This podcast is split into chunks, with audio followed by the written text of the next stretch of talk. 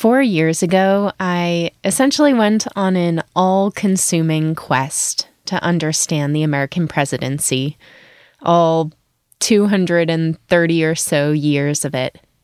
Well, around the same time that I started working on the presidential podcast, early in the 2016 campaign, one of my colleagues at the Post had started on his own ambitious quest. In fact, in, in the summer of, of 2015, when Trump was suddenly doing very well in the polls for the Republican nomination, I approached my editor and said, Hey, what if I read a bunch of Trump's books um, just to see what they tell us about him? This is Carlos Lozada. He's the Post's nonfiction book critic. And he liked the idea, but he told me to to hurry because you know interest will probably not last that long you know and and i i thought the same thing so carlos started reading He read eight books. Three were memoirs, including The Art of the Deal, three were business advice books, and two were books about politics. Carlos thought that might be the extent of his reading about Trump. But he started winning primaries, and suddenly there's all these white working class books that were coming out. Books like Hillbilly Elegy and White Trash and Strangers in Their Own Land. So I started reviewing those because people wanted to hear about this segment of Trump's support base. Then Trump won the presidency. And there's all these resistance books that start coming out. Rules for Resistance, American Resistance, One Nation After Trump. So I start reading those. And that's when Carlos realized that his own experience of the Trump administration was about to be defined by this ongoing effort. Carlos was going to try to understand the battles and the changes and the conversations going on in our country through the books that were being published, through the broad range of voices who were trying to be heard in this moment. And so I started doing that, whether it was books about conservatism or books about truth. Um, I decided I wanted to try to look at this more broadly and not just look at books one at a time, but try to think about what they were telling us collectively uh, about Trump, about the country. Carlos is now four plus years into that relentless exercise. And he's read how many Trump related books? Um, I say 150, uh, which is probably rounding down. He's still reading and reading and reading. But just recently, he published a book of his own called What Were We Thinking? A Brief Intellectual History of the Trump Era. It's sort of Carlos Lozada's version of the presidential podcast. It's his effort to catalog, but even more to connect all of the things he's been learning. Back in 2016, when Carlos was still in the early days of his Trump reading list, he came on the Ulysses S. Grant episode of Presidential to talk about Grant's memoirs. You might remember listening to that. We talked about what that book revealed, both about Grant, the person, and also about the nature of the nation and the presidency during the Civil War era. So, it's now with both admiration and appreciation for his zealous commitment to the books on the presidency that I am excited to share with you, presidential listeners, my latest conversation with Carlos Lozada. I'm Lillian Cunningham with the Washington Post, and this is a special episode of Presidential.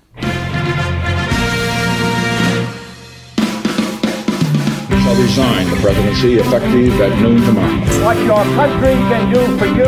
A date which will live in infamy.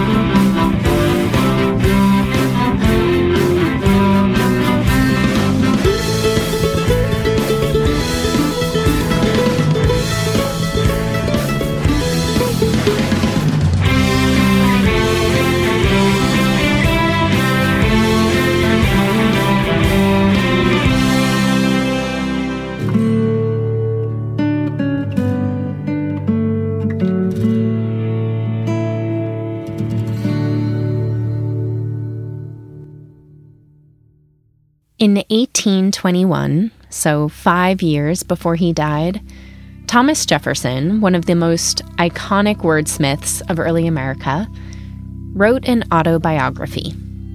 Or, as Jefferson put it, quote, some recollections of dates and facts concerning myself. In 1852, Franklin Pierce approved the publication of The Life of Franklin Pierce. It was a glowing biography of him.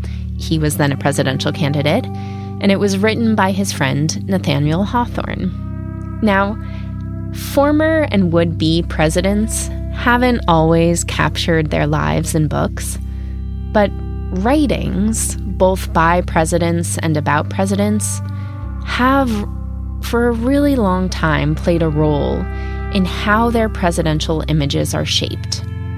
Books have been key to how we understand presidents and how we as citizens understand the arc of American history. It turns out that positive books written about a president don't necessarily beget positive legacies. That's not really the case because time has a way of correcting the record.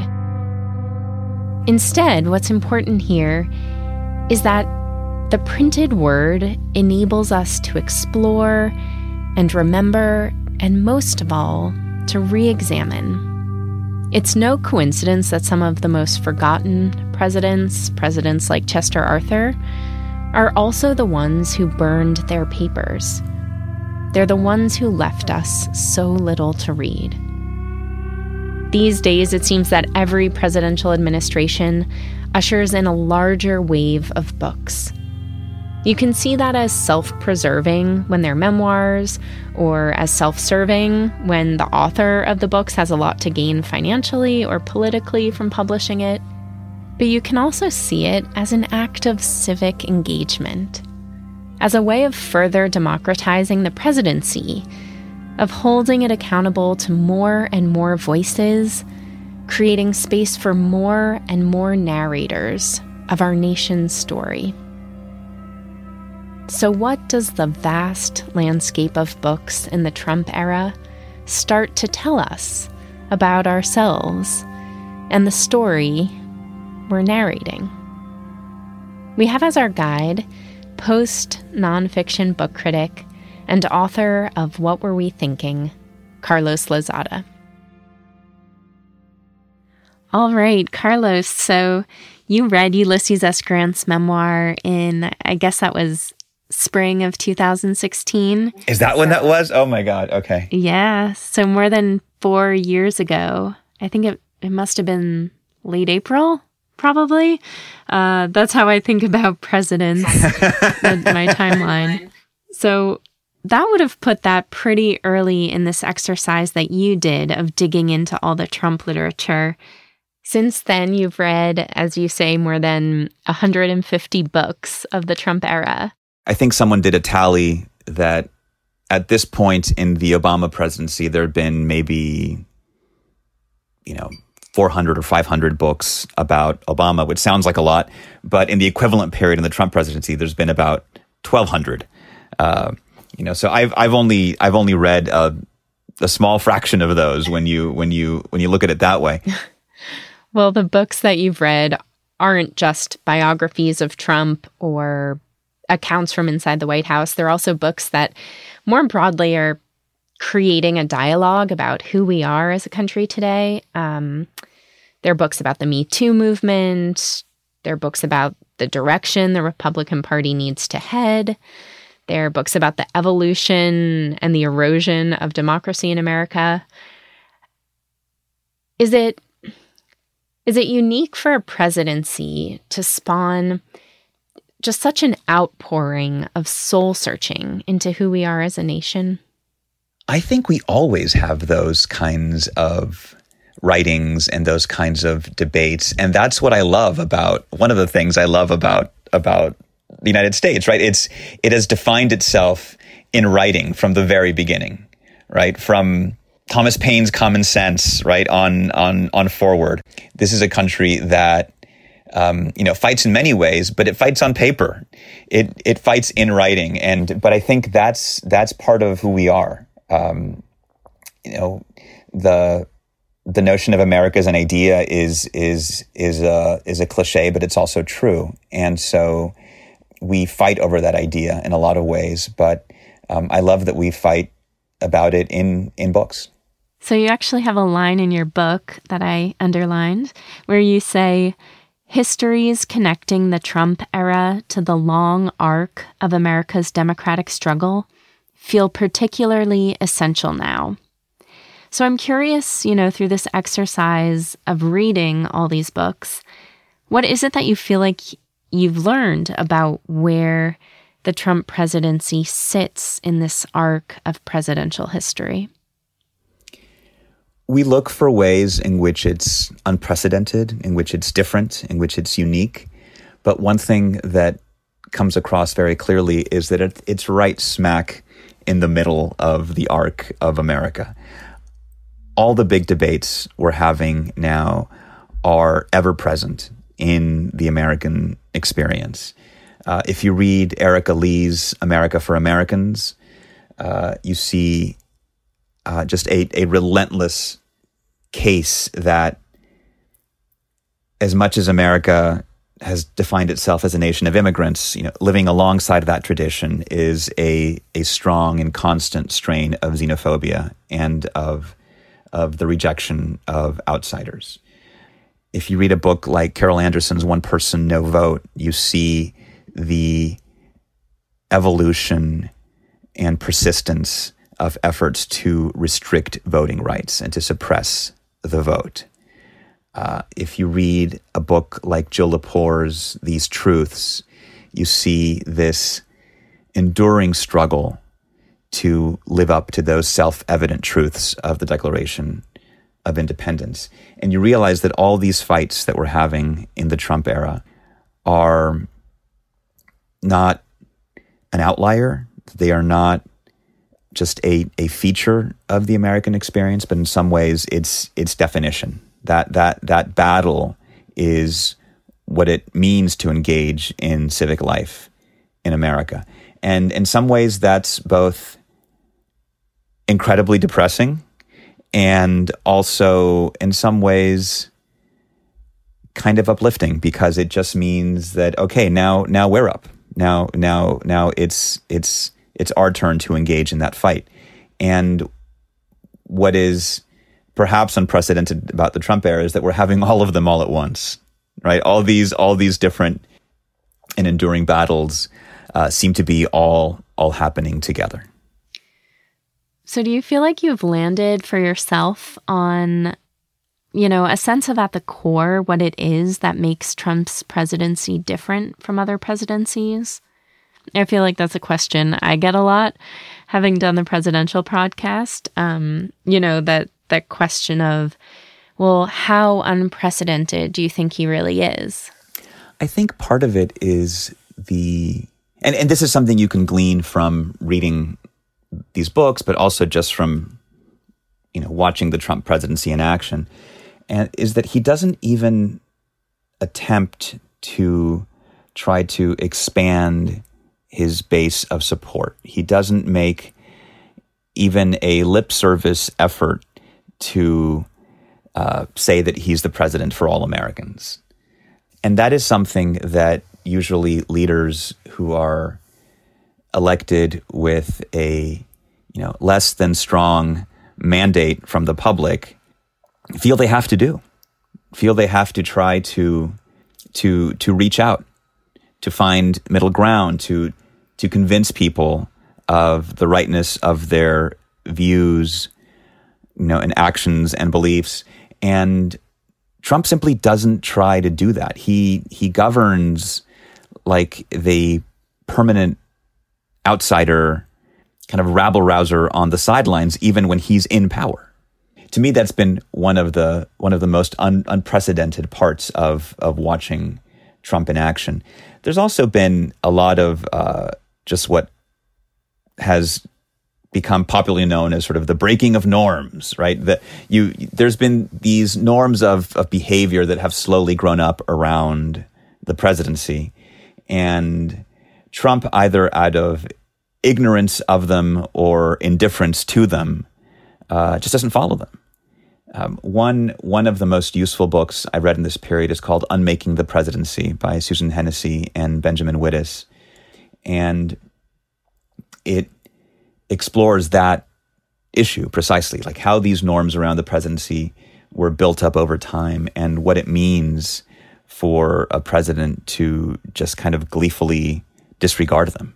And whether that's the, you know, regarding the the independence of the Justice Department, for instance, or or anything else. And for them, you know, it's it's this idea that this is a incessantly performative presidency. And that's that's a theme that comes up in a lot of the books surrounding surrounding Trump.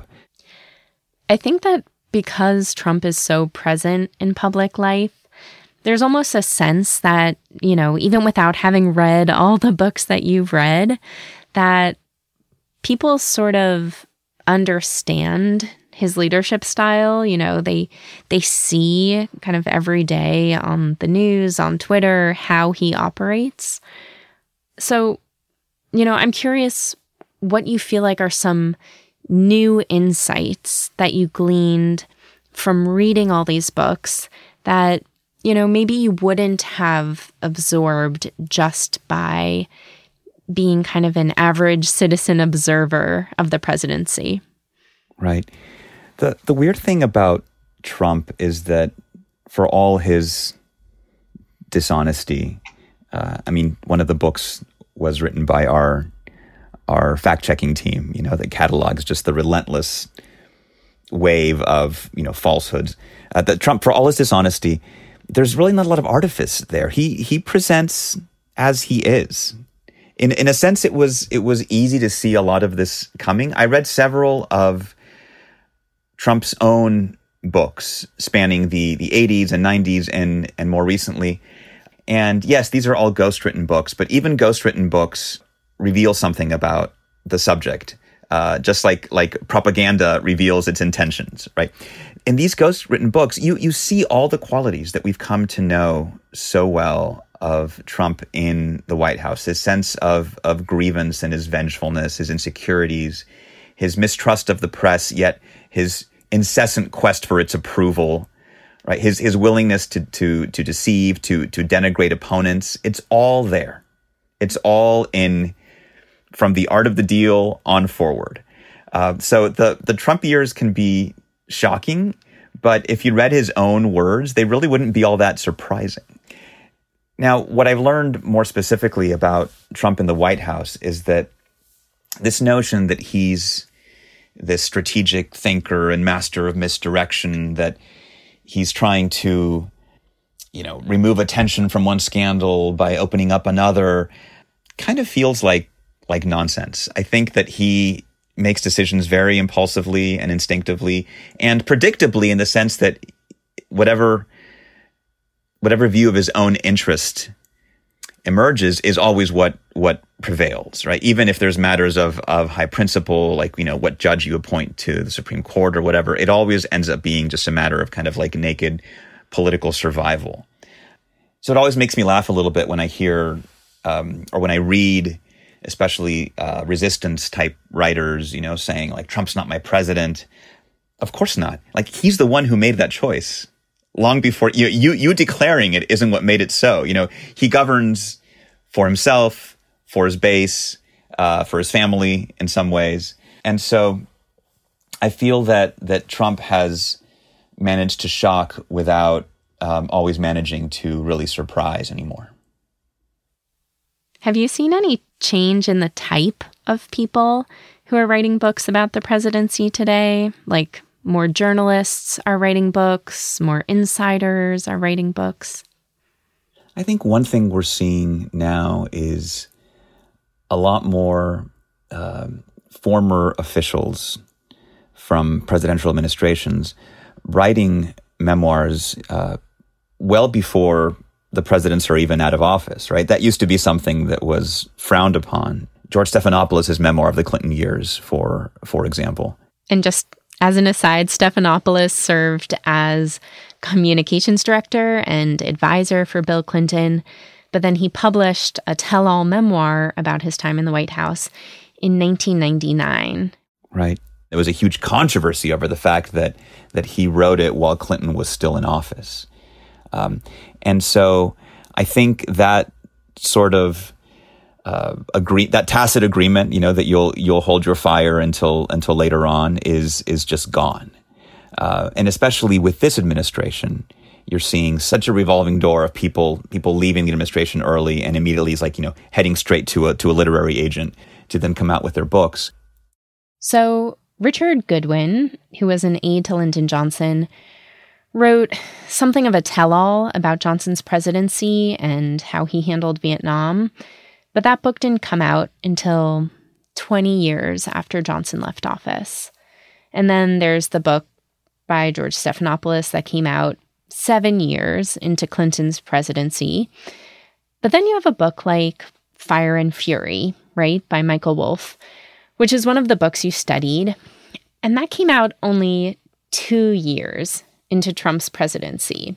So, for those of us who are, you know, average citizens trying to just better understand the presidency, what do you think we lose and, you know, what do we gain maybe from the fact that it seems like this this publishing process um, of presidential books is getting so sped up?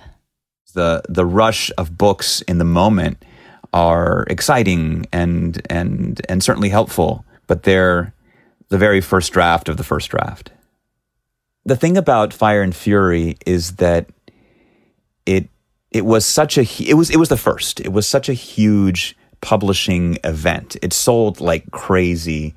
I remember when I got it, I had to basically stay up all night reading it to sort of post my review the next day doing I and, I've had to do that several times during the during the Trump presidency. I did that with with um, with Jim Comey's memoir, but it's sort Fire and Fury sort of set a, a template for a lot of the even more rigorously reported Trump books to follow. You know, it was all about you know getting the craziest anecdote, the most, you know, oh my God moment about what was going on to the point that it makes you feel like, you know, the chaos is all there is. I think that it's been hard to shake Fire and Fury. And not just for the authors, but also for the way we then talk about these books.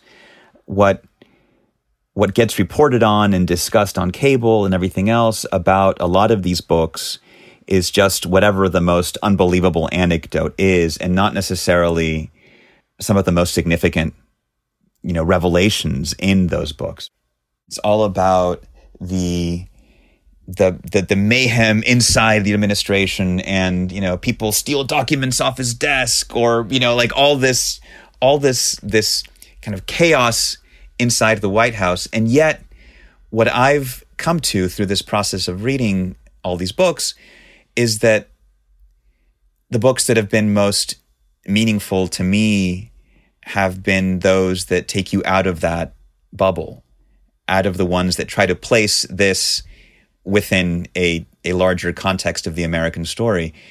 We are better served when we don't obsess over President Trump himself, but when we think about what this era what the forces that led to Trump and Trumpism say about us as a country. Yeah, and so I think that helps explain why, you know, when you review and write about Trump era books, you're really defining that quite broadly, right? You know, it's not all fire and fury. I mean, you include sweeping American history books like These Truths by Jill Lepore. Mm-hmm and The Soul of America by Jon Meacham. And then also books like How to Be an Anti Racist and I'm Still Here. Yeah. And The Line Becomes a River, Dispatches from the Border, right?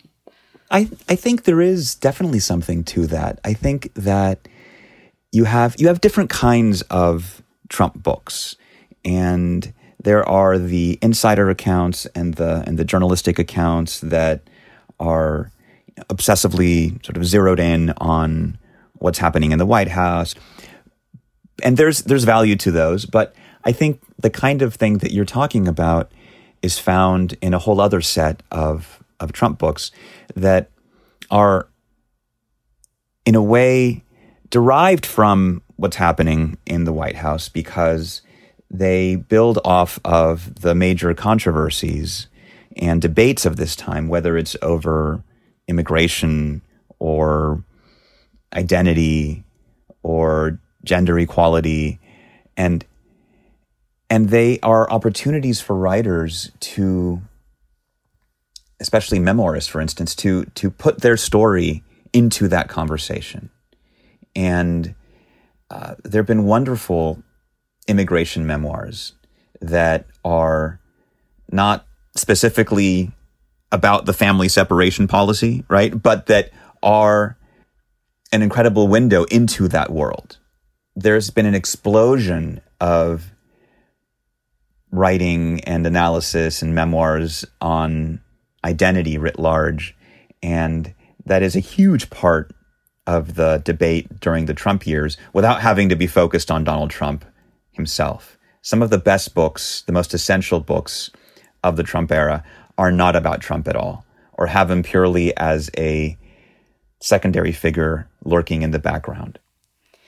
So, I suppose my last question for you is when you put all of this together, you know, your dive into the intricacies of the Trump presidency, but also your long traverse through books about the history of the republic and the future of democracy, you know, does all of this leave you with the sense that we are experiencing right now a fundamental change in the course of this nation?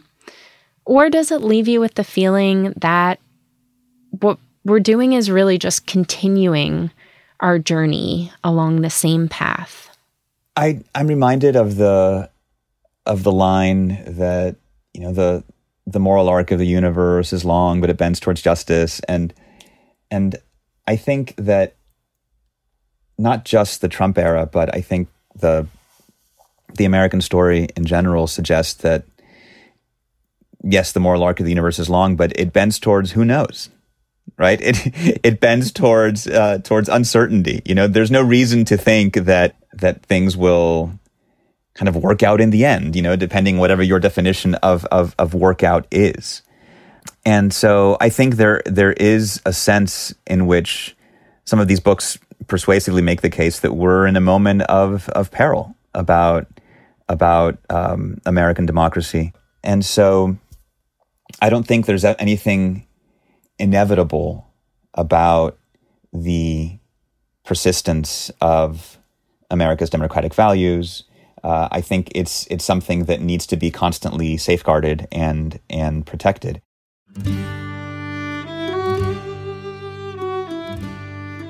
To end this episode, I'm going to read just a couple lines from Carlos's book. Here's the quote The American experiment is not just worth the fight, it is synonymous with it. That is the fullness of its meaning. With passions always strained, the bonds of affection always near the breaking point the pursuit of freedom and prosperity and belonging is an endless American struggle, an enterprise in equal measures, exhausting, exasperating, and exhilarating.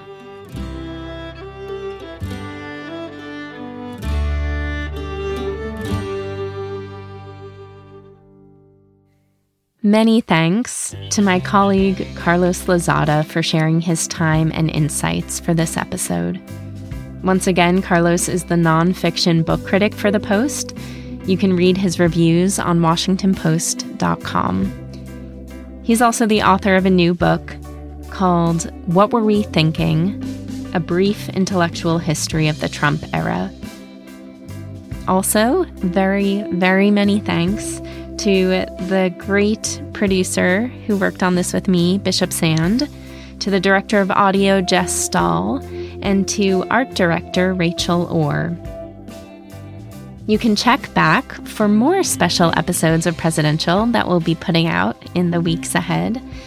And in the meantime, you can find me and Presidential on Twitter and on Instagram.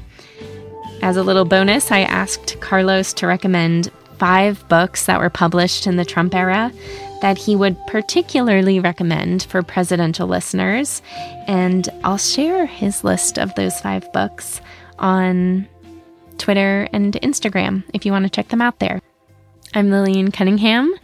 Thank you so much, as always, for listening.